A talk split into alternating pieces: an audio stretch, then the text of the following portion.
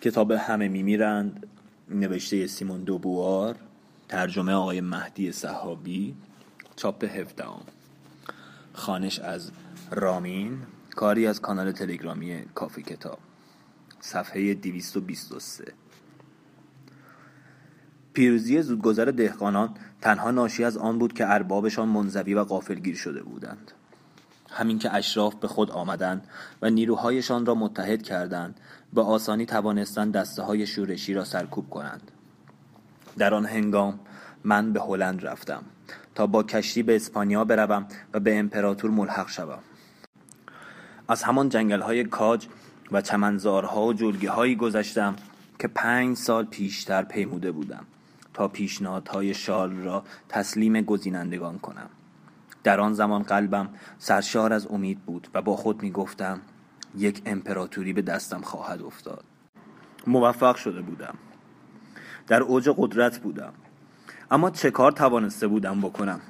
منی که می‌خواستم جهان را از نو بسازم همه وقت و نیرویم را صرف مقابله با هرج و مرج و زندقه و جاه طلبی و خیرسری مردمان می‌کردم و این مقابله را با تخریب به انجام میرساندم. از میان سرزمین های ویران شده میگذشتم. روستاها سوخته و خاکستر شده بود. کشتزارها برهود بود. چهار پایان نیمه جان دور خانه های روستایی نیمه سوخته میپلکیدند. در راه ها حتی یک مرد دیده نمی‌شد. هرچه بود زنان و کودکانی استخوان چهره بود. همه شهرهای شورشی دهکده ها و آبادی ها به آتش کشیده شده بود.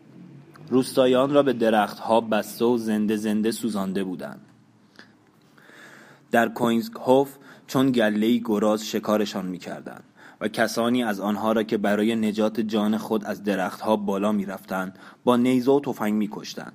کسانی را که به زمین میافتادند زیر سم اسبان له می‌کردند. در دهکده اینگولشتات چهار هزار روستایی را کشته بودند. بعضی از آنان را که به کلیسا پناه برده بودند همانجا زنده زنده سوزاندند. عده دیگری را در دژ اربابی جمع کرده بودند و آن روستایان بینوا خود را به یکدیگر میفشردند و سر را زیر خاک فرو می بردن. انگار که بخواهند از نگاه های دیگران پرهیز کنند و از خداوند مغفرت بخواهند. همهشان را کشته بودند. هنوز هم خشم اشراف فرو ننشسته بود. شکنجه و اعدام ادامه داشت. دهقانان بخت برگشته را میسوزاندند و زبانشان را میکندند و انگشتانشان را میبریدند و چشمهایشان را کور می‌کردند. شارل گفت حکومت یعنی این؟ رنگ از چهرهش پریده بود و گوشه لبانش میلرزید. دو ساعت تمام بی آنکه کلمه‌ای بگوید به من گوش داده بود و بعد با نگاهی پر از تشویش از من می‌پرسید حکومت یعنی این. در اسپانیا هم برای سرکوب شورش ها مجبور به خونریزی بسیار شده بود. سرکوب ادامه داشت. در والنسیا و تولدو و والادولید هر روز هزاران نفر را گردن می زدن. گفتم صبر داشته باشید. روزی خواهد رسید که شر را از زمین ریشه کن کرده باشیم. آن وقت سازندگی را شروع می کنیم گفت اما شر کار خود ماست. گفتم بدی بدی می آورد زندقه به آدم سوزی و شورش به سرکوب منتهی می شود اما همه اینها روزی به پایان می رسد واقعا به پایان می رسد تمام روز را در کاخ سرگردان بود. طرفهای غروب در گرماگرم جلسه شورا بحرانی عصبی او را از پا درآورد. تنش از تب گداخته بود. بستریش کردیم. همچون گذشته. شب و روز بر بالینش ماندم اما هیچ چیز امیدوار کننده ای نمیافتم که به او بگویم. وضع بسیار وخیم بود. در این میان بخت یاری کرد و یک سردار برجسته فرانسوی را به سراغمان فرستاد. ژنرال شارل دوبوربون پس از مناقشه با شاه فرانسه آماده خدمت به امپراتوری شده بود. اما بهای بسیار گرانی برای خیانت او پرداخته بودیم. پول کم داشتیم و نفرات از پا آمده تهدید به شورش می‌کردند توپخانه هم کم داشتیم. بیمان می‌رفت که از ایتالیا بیرونمان کنند. شارل یک هفته تمام در بستر ماند. تازه بلند شده بود و به زحمت چند قدمی راه می‌رفت که قاصدی به شتاب از راه رسید. ارتش فرانسه تار و مار شده بود. نیمی از برجسته ترین اشراف فرانسوی کشته شده بودند و شاه فرانسه به اسارت ما آمده بود. شارل لب از لب باز نکرد. به نمازخانهاش رفت و به نیایش نشست. بعد مشاوران خود را جمع کرد و دستور داد که در سراسر جبهه ها ترک مخاسمه شود. نزدیک به یک سال بعد در چهاردهم ژانویه 1526 پیمان مادرید به امضا رسید. موجب این پیمان فرانسوا از کلیه حقوق خود در ایتالیا صرف نظر می کرد ادعای شارل بر برگونی را به رسمیت می شناخت از اتحادیه‌ای که علیه امپراتور تشکیل شده بود بیرون می‌رفت و قول می‌داد به او در مقابله با نیروهای ترک کمک کند و برای تضمین تعهدات خود فرزندانش را پیش ما گروگان میگذاشت. شارل شخصا او را تا چند فرسخی مادرید در جاده تورخند ویلانو بدرقه کرد. بعد از اینکه شاه فرانسه را برای آخرین بار بوسید او را به کناری کشید و گفت برادر خوب متوجه هستید که چه قراری با هم گذاشته ایم؟ صریحا به من بگویید که آیا قصد اجرای مفاد این پیمان را دارید؟ فرانسوا گفت بله قصدم اجرای کامل آن است.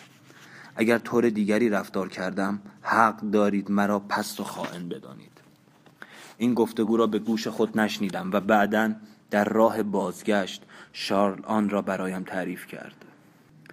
اما لبخند دوستانه شاه فرانسه برای امپراتور را دیدم و دیدم که کلاه پردار خود را از سر برداشت و با حالت پرتمطراقی با او خداحافظی کرد. بعد به تاخ به طرف بایون رفت. انگشت شارل پنجم از روی اقیانوس آبی گذشت و روی دایره کوچک سیاهی ایستاد. وراکروز برای اولین بار جغرافی دانان مرزهای سراسری دنیای نو را ترسیم کرده بودند. سرزمین آتش جایی که سرخ پوستان پاپهن در آن زندگی می کردن و ماژلان از دماغه آن گذشته بود. روی قاره های سبز و زردی که از دل دریاها بیرون می‌زد نامهایی جادویی نوشته بودند. آمریکا ترا فلوریدا ترا برازیل. من هم به نوبه خود انگشتم را روی نقشه بزرگ کاملا تازه گذاشتم. مکزیکو. چیزی بیش از نقطه سیاهی در وسط یک ورقه کاغذ نبود اما پایتخت کورتز بود. شهری نشسته در میان دریاچه هایی که شکوه و زیباییش را باز میتاباندند. در منطقه‌ای که زلال ترین هوای کره زمین را داشت روی آوارهای محله های قدیمی مازلتان، تکوپان، آرتاکالکو و کلپوپان چهار محله به نامهای سن خوان، سن پابلو، سن سباستیان و سانتا ماریا بنا شده بود. در نقاط مختلف شهر که خیابانهای پهن و دراز داشت چند کلیسا و بیمارستان و صومعه و مدرسه ساخته شده بود و در زمین های بایر دور شهر شهرک های تازه‌ای تأسیس می شد. خط سیاهی را که نمایانگر سلسله کوههای برف پوش آنس بود با انگشت دنبال کردم. در غرب آن کوهستان ها سرزمین بکری را نشان دادم که رویش نوشته شده بود ترا اینکو نیتا. گفتم این همان الدورادو است. پیزار دارد به این کوه ها می رسد پاورقی. الدورادو سرزمین رویایی سرشار از طلا که یکی از یاران پیزار مدعی بود آن را پیدا کرده است.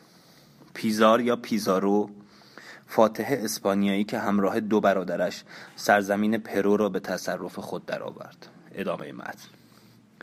انگشت خود را روی نصف و نهاری کشیدم که در 370 فرسخی جزایر دماغه سبز قرار داشت و به موجب قرارداد توردسیلاس قلمرو پرتغال را از مستعمره اسپانیا جدا می کرد زیر لب گفتم یک روز این مرز را از بین می‌بریم.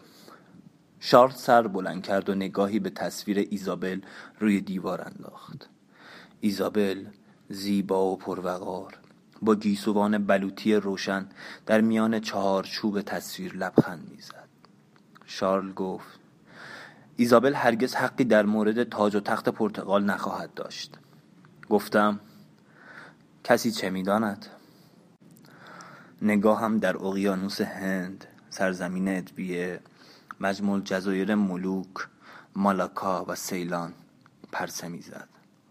ممکن بود برادرزادگان ایزابل بمیرند. یا شاید به زودی قدرت کافی برای شروع جنگی میافتیم که نتیجهش این می‌شد که شارل سرور همه شبه جزیره ایبری و سرزمین های آن سوی دریا شود. با شکست دادن شاه فرانسه دست و بالمان باز شده بود. شارل شادمانه گفت شما سیری ناپذیرید.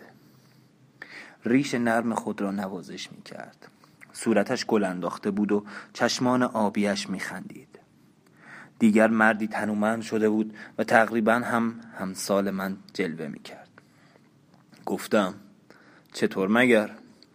سری تکان داد و گفت انسان باید تمایلات خودش را مهار کند. چشم از نقشه زرد و آبی برداشتم. نگاهی به سقف پرآذین و دیوارهای پوشیده از پرده و تابلو انداختم. برای استقبال از ایزابل دیوارهای کاخ گرانادا را با ابریشم گرانبها پوشانده بودند. فواره ها در باغچه ها ترنم داشت. آب در جویبارهای میان درختان پرتغال و خرزهره زمزمه می کرد نزدیک پنجره رفتم. ملکه همراه با ندیمه هایش آهسته در باغ قدم می‌زد. پیراهن بلندی از ابریشم گلبهی به تن کرده بود. شارل دوستش داشت. آن کاخ آبنماها و استخرها گلها جامعه های زیبا پرده های پرنقش گوشت و چاشنی های تند و تیز را دوست داشت. خنده و شوخی را دوست داشت. و یک سال می‌شد که خود را خوشبخت حس می کرد گفتم نمی‌خواهید امپراتوری همه جهان را داشته باشید؟ نه. همین را که شروع کرده ایم تمام کنیم کافی است. گفتم تمامش می‌کنیم. لبخندی زدم. نمی توانستم به تزیین یک کاخ دوست داشتن یک زن گوش دادن به کنسرت و خوشبخت بودن قناعت کنم. اما خوشم می آمد از اینکه شارل خودش بود. به یاد نوزار لاغرو نوجوان خوابالود و جوان بی اراده افتادم که با خود عهد کرده بودم به امپراتوری برسانمش. و در حالی که مجذوب آن مرد آرام خوش سیما شده بودم با خود می گفتم قدرت او کار من است. خوشبختیش کار من است. منم که جهانی را ساختم و به این مرد زندگی بخشیدم. گفتم یادتان هست؟ به من می‌گفتید کارهای بزرگی خواهم کرد. یادم هست. دستم را روی نقشه که نامهای افسانه ای داشت گذاشتم و گفتم موفق شده اید. دنیایی برای خودتان ایجاد کنید. گفت این را مدیون شما هستم که مرا با وظیفه‌ام آشنا کردید. موفقیت کورتز پیروزی پاویا و پیوندش با ایزابل به نظرش نتیجه بدیهی پیروزی او از خواست خداوند جلوه می کرد و چه لزومی داشت که از مرگ گروههایی از مردمان سرخ یا سیاه متاسف باشد هشت روز پیش در بندر سانلوکار خودم بر بارگیری درختها و حیواناتی نظارت کردم که برای کورتز میفرستادم تا آنها را با آب و هوای آمریکا اخت کند ناوگان بزرگی برای سفر به قاره های نو آماده می‌شد. اسکله ها پر از صندوق های بزرگی بود که باید سوار کشی های باری و حتی ناف های جنگی می‌شد. سرنشینان آن کشتی ها فقط سرباز نبودند کشاورز و مهاجم هم بودند. شارل راهب های از فرقه های مختلف را به وراکروز میفرستاد تا در بیمارستان ها و مدرسه های آنجا کار کنند. خود من اعتبارهای کلانی برای دکتر نیکولاس فرناندز از اهالی تولدو فراهم کرده بودم. تا یک سفر علمی را سازمان بدهد. و او طبیعی دانهایی را با خود می برد تا فهرستی از گیاهان و جانوران آمریکا فراهم آورند. همچنین جغرافی دانهایی با او می رفتند تا نقشه های تازه‌ای تهیه کنند. برای مهاجرانی که به قصد کشاورزی در اسپانیای تازه مستقر شده بودند کشتی های ما نمونه هایی از نیشکر، تاک، توت، تخم کرم ابریشم مرغ و خروس و گوسفند می بردن. این مهاجران تا همان زمان توانسته بودند الاغ و قاطر و خوک پرورش دهند و درخت پرتقال و لیمو بکارند شارل نوک انگشت خود را روی دایره کوچک سیاهی گذاشت که نمایانگر مکزیکو بود گفت اگر خداوند عمری بدهد روزی می‌روم و این سرزمینی را که به من داده است با چشم خودم می‌بینم. گفتم اگر اجازه بدهید من هم با شما میآیم. لحظه در سکوت فرو رفتیم. وراکروز مکزیکو. برای شارل آرزوی بیش نبود. آمریکا دور و زندگی او کوتاه بود. اما من علا رقم آنچه پیش می آمد روزی آمریکا را می دیدم ناگهان از جا بلند شدم. شارل با کمی تعجب نگاهم کرد. گفتم برمیگردم به آلمان. به همین زودی حوصله تان سر رفته؟ تصمیم گرفته اید مجلس تازه تشکیل دهید؟ دیگر برای چه صبر کنیم؟ شارل گفت خود خدا هم در روز هفتم استراحت کرد. گفتم اما او خدا بود. شارل لبخندی زد. نمی توانست بی صبری مرا درک کند. لحظه بعد به دقت لباس می پوشید و خود را برای مهمانی آماده می کرد چند ظرف بزرگ پاته می خورد و در حال گوش کردن به کنسرت برای ایزابل لبخند می زد. اما من دیگر نمی توانستم صبر کنم. بیش از اندازه صبر کرده بودم. باید سرانجام آن روز فرا می رسید که به دور بر خودم نگاه کنم و بگویم می توانستم کاری بکنم و این است کاری که کردم. اگر چشمم به شهرهایی میافتاد که مطابق آرزوهایم از دل زمین سر بیرون آورده بود و دشتهایی را می‌دیدم که مردمان آرزوهایم در آن سکونت یافته بودند آن وقت من هم می توانستم مثل شارل در مبلی لم بدهم و لبخند بزنم. می توانستم تپش آرام زندگی را در سینم حس کنم. بی آنکه دغدغه فردا را داشته باشم. زمان در پیرامونم دریاچه آرام و پهناوری می‌شد و من در آنجا همچون خدا در بالای ابرها می آرمیدم چند هفته بعد دوباره از سرزمین آلمان می گذشتم به نظرم می رسید که به موفقیت نزدیک می شدم شورش های دهقانی شاهزادگان را ترسانده بود. این امکان به وجود می آمد که مسئله جنبش لوتری را حل کنیم و شهرهای مستقل آلمانی را در یک اتحادیه گرد آوریم. آن وقت می توانستم به دنیای نو بپردازم که ثروتش می توانست قاره کهنه را سیراب کند. به روستاهای ویران شده دور و برم نگاه کردم. در میان دهکده های خرابه خانه های نوعی در دست ساختمان بود. مردانی در کیشزارهای سوخت سرگرم کار بودند و در درگاه خانه ها زنانی نوزادهایشان را در آغوش داشتند. با بیاعتنایی به آثار خرابی ها و کشتارها نگاه کردم. با خود گفتم در نهایت این همه چه اهمیتی دارد؟ مرده ها رفته بودند زنده ها زندگی می کردند دنیا مثل همیشه پر از آدم بود. همان خورشید همیشگی در آسمان میتابید. از هیچ کس نمی‌شد گله کرد. جایی برای تأسف نبود. با خشم گفتم پس هیچ وقت کار ما تمامی ندارد. هیچ وقت دست و دلمان باز نمی شود همین که به اوکسبورگ رسیدم خبردار شدم که فرانسوای اول قول و قرارش را زیر پا گذاشته است و در حال اتحاد با پاپ کلمنته هفتم ونیز، میلان و فلورانس است تا دوباره با امپراتور جنگ کند. همچنین در حال ائتلاف با ترک ها بود که به تازگی یک ارتش بیست هزار نفری به فرماندهی لویی شاه مجارستان را تارومار کرده بودند و به شدت دنیای مسیحیت را تهدید می. باز دید طرحهایم را عقب می انداختم و با هزاران مسئله فوری درگیر می شدم. از فردیناند پرسیدم از کجا می خواهید پول فراهم کنید؟ به پول نیاز داشتیم. نیروهای امپراتوری تحت فرماندهی دوک بربرون در ایتالیا خواستار آزوغه و دستمزدهای عقب افتاده خود بودند. آشکارا تهدید به شورش می‌کردند. فردیناند گفت فکر کردم از فوگر وام بگیرم. می‌دانستم که این جواب را خواهد داد. این را هم می‌دانستم که چنین راه حلی تا چه حد نابجاست. بانکداران اوکسبورگ در قبال وام هایی که می‌دادند گروگان می‌گرفتند و به این ترتیب معدنهای نقره اتریش حاصل خیزترین زمین های آراگون و آندلوس و همه منابع درآمد ما کم کم به دست آنها افتاده بود.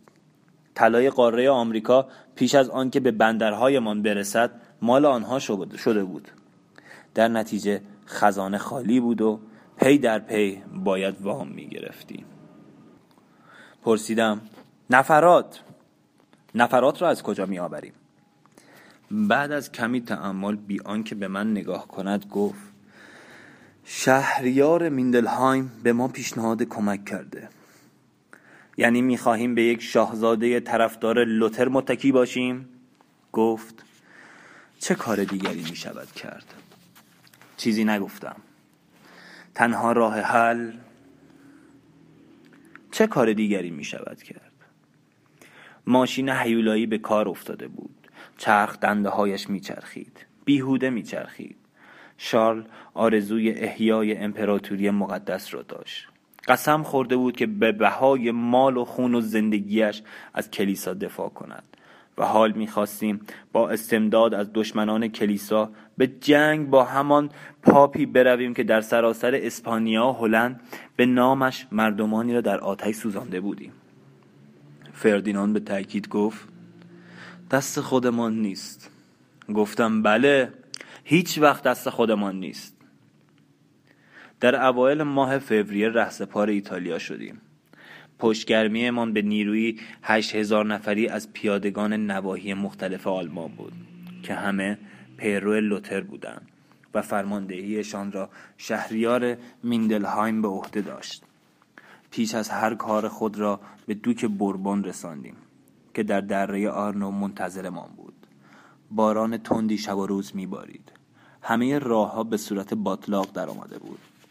هنگامی که به اردوگاه رسیدیم سربازان شورشی در حال پیشروی به طرف چادر ژنرال بودند. فریاد می‌زدند یا پول یا خون. و فیتیله های مشعلی را به مخزن تفنگ های پر خود نزدیک می‌کردند. بالا پوش هایشان ژنده بود.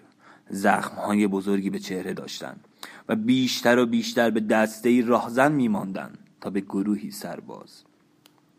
صد هزار دوکات همراه خود برده بودم دوکات پاورقی سکه که عموما از طلا بود و در چند کشور اروپایی رواج داشت. ارزش آن در جاهای مختلف متفاوت بود. ادامه متن. صد هزار دوکات همراه خود برده بودم که فورا میان سربازان تقسیم کردیم. اما شورشیان با خنده و استهزا آن سکه های طلا را گرفتند. خواستار سه برابر آن مقدار بودند. شهریار میندلهایم برای اینکه آرامشان کند فریاد زد. در روم به طلا خواهیم رسید. با شنیدن این کلمات سربازان پیاده لوتری آلمانی ها و اسپانیایی ها در جاده روم به راه افتادند و سوگند یاد کردند که انتقام محرومیت هایشان را از گنجینه های کلیسا بگیرند. کوشش هایمان برای جلوگیری از پیشرویشان فایده ای نبخشید. قاصدی که خبر صلح پاپ با شارل را آورده بود از ترس جانش فرار کرد.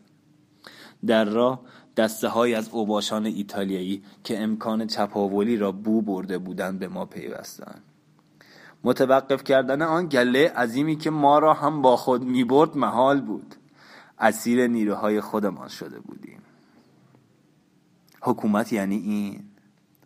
زیر باران سیلاسا در میان فریادهای سربازان اسب میراندیم و چیزی نمی‌گفتیم.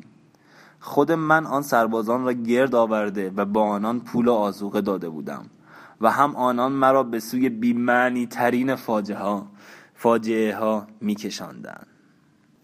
در اوایل ماه مه بیش از چهارده هزار راهزن به پای دیوارهای روم رسیدند. با داد و فریاد خواستار غنیمت بودند. بربون از ترس اینکه مبادا سر از تنش جدا کنند مجبور شد فرماندهی حمله را بپذیرد. در همان آغاز حمله در کنارم کشته شد. مزدوران اسپانیایی پیادگان لوتری و اوباش بعد از دو عقب نشینی در برابر نیروهای پاپ موفق به هجوم به شهر شدند. هشت روز تمام به کشتار پرداختند. از کشیش و مردم عادی و فقیر و غنی و اسقف و شاگرد آشپز هر که را میافتند میکشتند. پاپ فرار کرد. گاردهای سوئیسیش که او را نجات داده بودند تا آخرین نفر کشته شدند و پاپ خود را به شاهزاده اورانژ که جای بربون را گرفته بود تسلیم کرد. جسدهایی از ایوان خانه ها آویزان بود. دسته های مگس آبی رنگ روی تکه های تن آدم که در میدان ها در حال گندیدن بود وزوز می کردن. آب چرب رود توره پر از جنازه بود. روی سنگ فرش ها خون لخته شده بود و در میان لجن جویها پارچه های خونالود دیده می‌شد. سگهایی را می‌دیدی که حریسانه چیزهای غریبی به رنگ کبود و صورتی را میبلیدند. هوا بوی مرگ می‌داد. در خانه ها زنان گریه می‌کردند و در کوچه ها سربازان آواز میخواندند. من چشمانم خشک شده بود و آواز نمیخواندم. با خود می‌گفتم روم! روم است. اما این کلمات دیگر اثری بر من نداشت. پیشترها روم از کارمانان زیباتر و نیرومندتر بود و اگر به من می‌گفتند روزی صاحب روم خواهی شد و سربازانت اسقفها را اعدام و پاپ را فراری خواهند کرد. ممکن بود از خوشحالی فریاد بزنم. بعدها روم را به عنوان شریفترین شهر ایتالیا ستایش می کردم و اگر به من می‌گفتند سربازان اسپانیایی و مزدوران آلمانی ساکنان روم را کشتار و کلیساهایش را قارت خواهند کرد ممکن بود به گریه بیفتم. اما در آن روز روم برایم هیچ مفهومی نداشت. در ویرانه های آن نه پیروزی می دیدم و نه شکست. هرچه بود یک رویداد بیمعنی بود. چه اهمیتی دارد؟ اغلب این کلمات را بر زبان آورده بودم. اما اگر شکنجه ها و کشدارها و دهکده های سوخته و خاکستر شده بی اهمیت بود خانه های نو کشزارهای آباد و لبخند نوزادگان چه اهمیتی داشت؟ چه امیدی برایم مانده بود؟ دیگر نمی توانستم احساس رنج کنم و نه شاد شوم. مرده بودم. خدمه گورستان کوچه ها و میدان ها را پاک می کردن. لکه های خون روی سنگ فرش ها شسته می شد آوارها را جمع می کردن و زنان بی سر و صدا از خانه بیرون می رفتن تا از چشمه ها آب بردارن روم دوباره زنده می شد اما من مرده بودم.